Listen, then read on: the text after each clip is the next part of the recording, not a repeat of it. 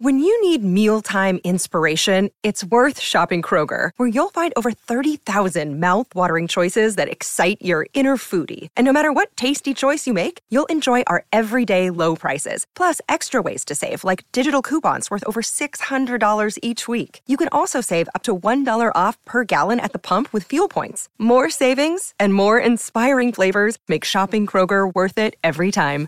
Kroger, fresh for everyone. Fuel restrictions apply.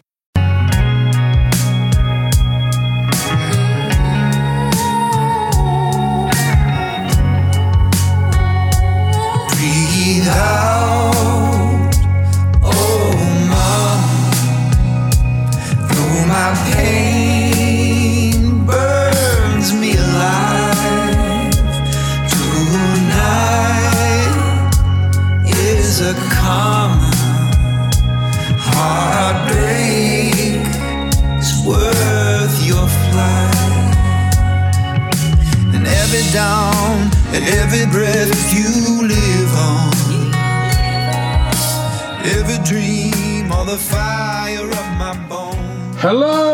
listeners, and welcome to Ohio Mysteries. You're listening to a clip of Guideline from Akron's Zach Friedhof. Zach is our featured musical artist this week, so we know that you're going to want to stick around to the end of the podcast so we can tell you more about him and let you listen to that entire song. But right now, let's stoke that fire, campers. It's time for a new mystery.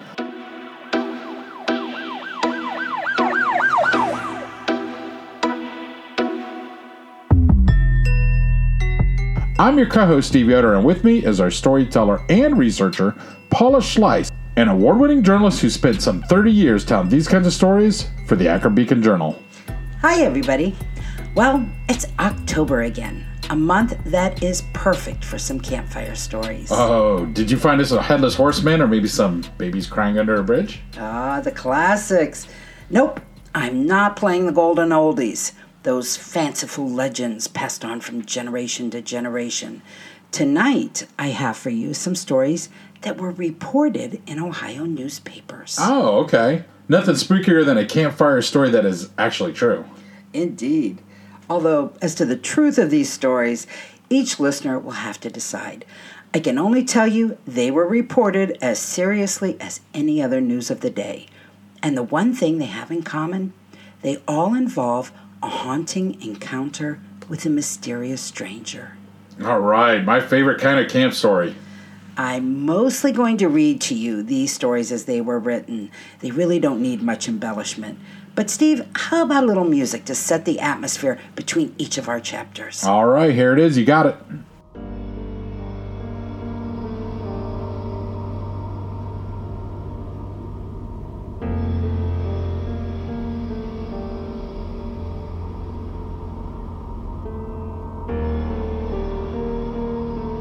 First up, this article about Belle Center in Logan County. It starts with the appearance of a mischievous gnome, and then it gets crazy. The Cincinnati Enquirer shared it with their readers on July 24, 1880.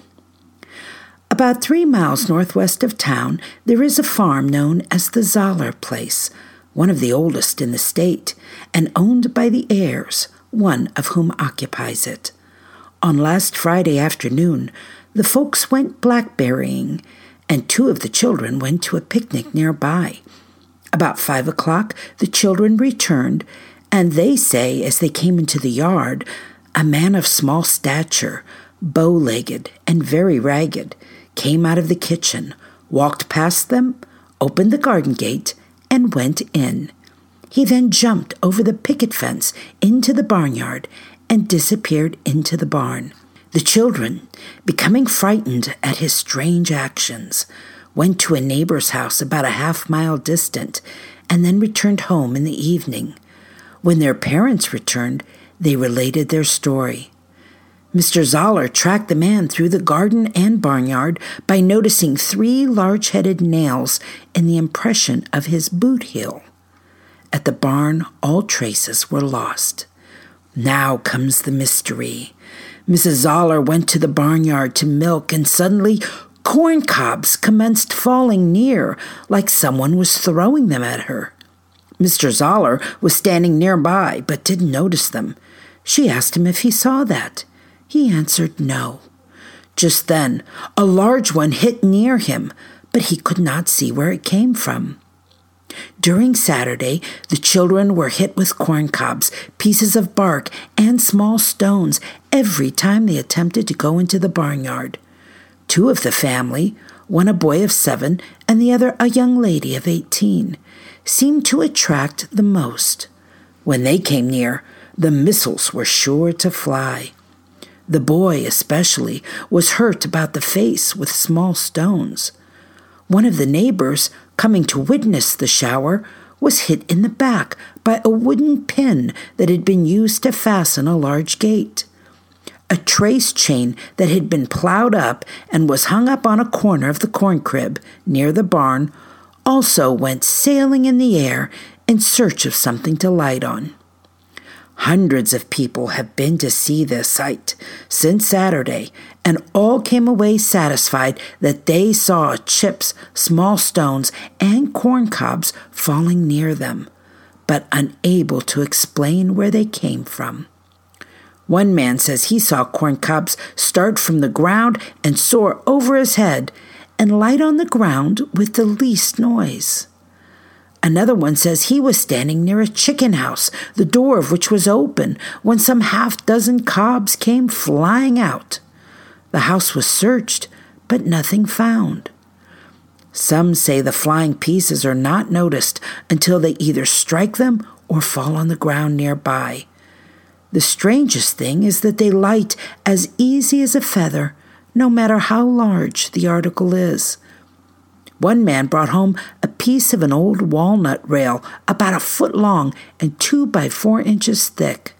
He says he tried to aggravate the spirits and said in a loud voice, Don't throw any more corn cobs, throw a club this time. Just then, this piece lit on his shoulder as easy as a feather and rolled to the ground. The whole neighborhood is excited and watches the barn from morning until night, trying not to believe it, but at the same time convinced that they saw something, they know not what. Well, that sounds like a lot of eyewitnesses to that one. From a scientific point of view, it's awfully hard to explain, though. Maybe some things just can't be explained, like this next story.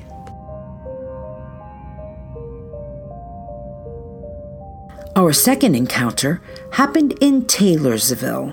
That's a village in Highland County. It was outlined in a letter to the editor that was printed in the New York Herald, once a big newspaper that existed in the Big Apple for nearly a century. This letter was dated April the 5th, 1873, and signed by W. A. Taylor of Zanesville, Ohio. It ran in the paper three days later. A most extraordinary phenomenon was observed near the village of Taylorsville, a few miles from this city, about a week ago. Mr. Thomas Inman, whom your reporter can vouch for as a respectable farmer of unquestionable truth and veracity, related the circumstances to the writer, and, with his son, who was also an eyewitness, is willing to make oath to the truth of this statement. One evening, about two weeks ago, while Mr. Inman and his son were returning to their home from Taylorsville, they saw a light, which they describe as looking like a burning brush pile, near the zenith and descending rapidly towards the earth with a loud roaring noise. It struck the ground in the road a short distance from them. The blazing object flickered and flared for a few moments and then faded into darkness as a man, dressed in a complete suit of black and carrying a lantern, emerged from it. The man walked a few paces and stepped into a buggy which had not been observed before by either Mr. Inman or his son. There was no horse attached to this supernatural vehicle, but no sooner had the man taken his seat than it started to run, noiselessly but with great velocity, along the highway. And this it continued to do until it reached a steep gully into which it plunged. buggy, man, and lantern suddenly disappeared as mysteriously as they came. This phenomenon is certainly an extraordinary and unexplainable one, and sounds more like the vagary of a crazed brain than anything else. But both Mr. Inman and his son, who are sober men and not given to superstitious notions, agree precisely in their statements and maintain that they are strictly true. If it was an optical delusion, superinduced by a meteor or jack o' lantern, is it not strange that the same fancied appearances could be conjured up in the minds of two men at the same time? Yeah, Mr. Taylor, we agree. That would be strange. So this guy is Taylor telling a story of Taylorsville. Was that the village founded by his ancestors, maybe? You know, you may be right. Save big money and transform your home with new appliances now at Menards. We offer the lowest prices and the largest in stock appliance selection, ready to take home today. Check out top appliance brands, including KitchenAid, Maytag, Whirlpool, Amana, and Criterion. Upgrade your home and save big money on new appliances at Menards. Shop our entire selection of appliance options online today at menards.com. Save big money at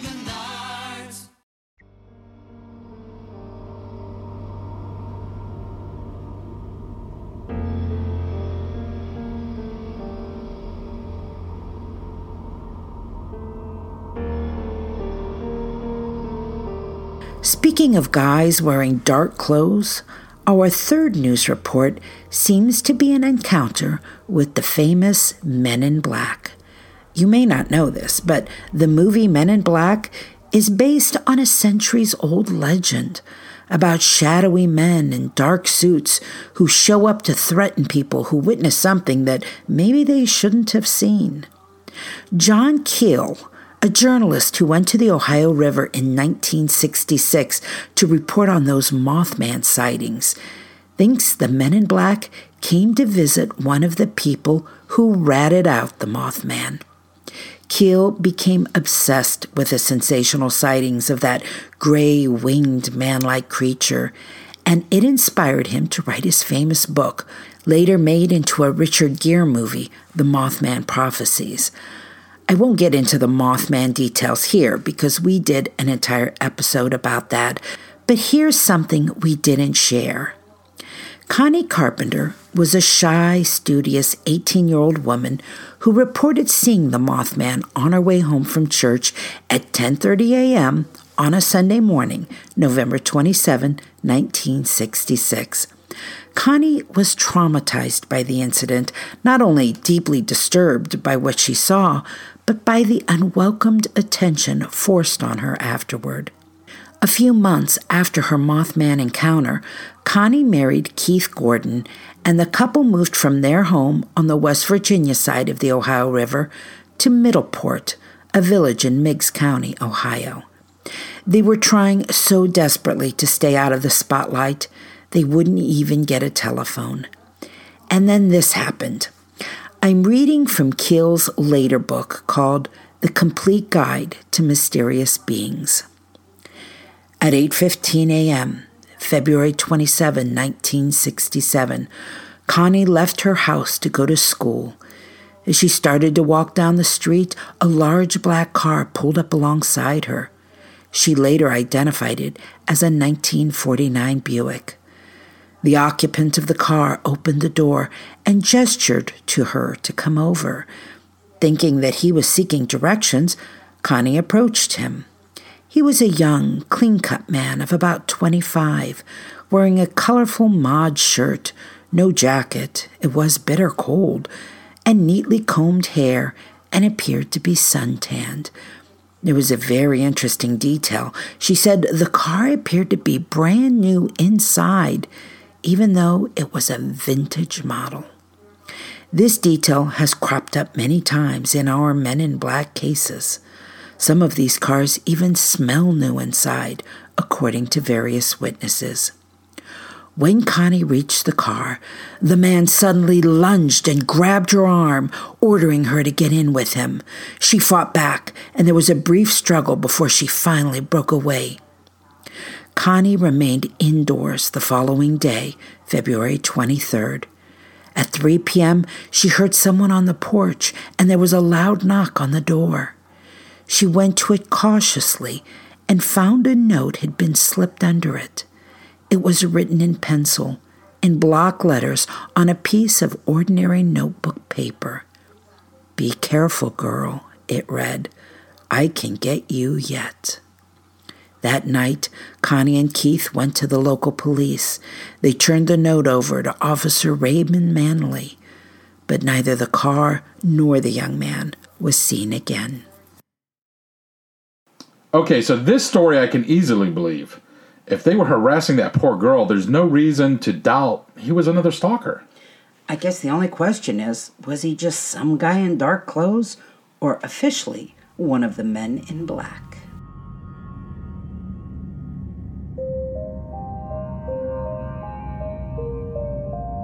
For our fourth story tonight, we've got a straight up alien encounter that made the news of many Ohio newspapers about half a century ago. A West Virginia sewing machine salesman traveling home from Marietta, Ohio, he even held a news conference and was interviewed by police and U.S. Air Force personnel.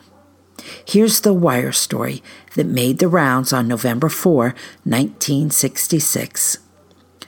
A Mineral Wells, West Virginia man Thursday related the story of how he communicated with a man who climbed from an unidentified flying object Wednesday night along Interstate 77 near Parkersburg. Woodrow Derenberger, about 50, said he never believed in such stories. I thought they were all nutty. He said he communicated with the space visitor through thought communication or mental telepathy. The only sound was a fluttering noise from the spaceship, which hung motionless overhead during the 10 to 15 minute conversation. Derenberger said the visitor, who had the features of a human being, kept reassuring him he meant no harm. The encounter occurred about 7:25 p.m. as the salesman was en route from Marietta to his home near Mineral Wells. He said he was driving south when a car blinked its lights and passed him. Moments later, Derenberger noticed a dark object outside his pickup truck's side window. He said he first thought the dark gray object was a vehicle without lights. The salesman said the object passed his car, then turned sideways in the road some distance ahead of him. The object gradually decreased its speed, and since it was long enough to cover both southbound lanes and a portion of both berms, Derenberger was forced to stop his truck. He pulled to the side of the road. After he pulled off the road, the object stopped very near his truck, and a man dressed in bluish clothes climbed out. The object described as looking like an old kerosene lamp globe turned on its side, rose into the air, and stayed about 75 feet off the ground during the conversation. Derenberger said he left his truck lights on, and passing motorists probably thought he was just talking to a man who had been standing along the roadway. As the spaceman approached the truck, he told Derenberger to roll the windows down, that he just wanted to talk to him and meant him no harm. Through the conversation, the spaceman kept his arms folded with his hands under his armpits. Derenberger said the spaceman told him, Don't be afraid of me. I come from a country less powerful than yours. So, Steve, how would you like to be Earth's liaison to a friendly alien race. Well, oh, part of me thinks cool. Part of me thinks I really don't need that headache. Do you know what happened to Derenberger after that, though? Well, the man did report having many future visits from the aliens. He said they even brought their wives over to join him for coffee, and once took him for a ride aboard their spaceship. He compiled all of his experiences into a book called Visitors from Lanulos. Coffee visits and spaceship rides. You might have just pushed me over the edge. Hey, don't ruin it for the rest of us. And that's it for tonight, listeners. For photos, news clippings, and more on this and every episode, hop on over to our website, ohiomysteries.com. And now, more about our featured musical artist of the night. Zach Friedhof is a singer songwriter from Akron whose music is a blend of folk and soul. I love his profile on Facebook, where he identifies himself as a troubadour of peace, being the change I wish to see, trying to live from a place of love. It's been three years since we had Zach on our program, way too long, but he's got a brand new release out called Guideline. He said it was inspired by learning to deal with the grief of losing his mom last year. You, my dear listeners, are among the first to hear it right here. Zach is planning a listening party for the new record on October 28 at the Rialto Theater in Akron. So if you're in the area, get that on your calendar. Follow Zach on his Facebook page. That's Zach, F R I E D H O F and I'm sure he'll update his fans on the details when that event gets settled. So we're going to leave you with the full version of Guideline by Zach Friedhof. Enjoy, and we'll meet you here next week for another episode of Ohio Mysteries. No need to hang on a lifetime of laughter, bright of song.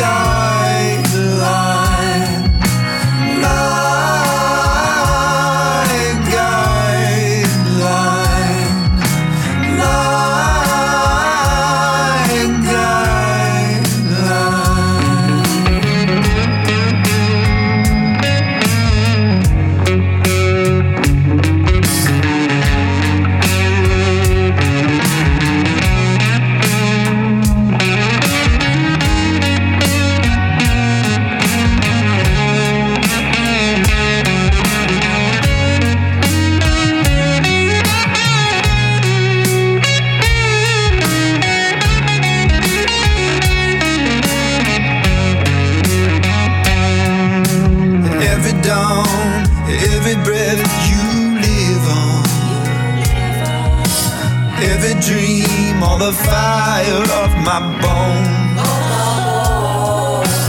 Every dance, every flower, every spotted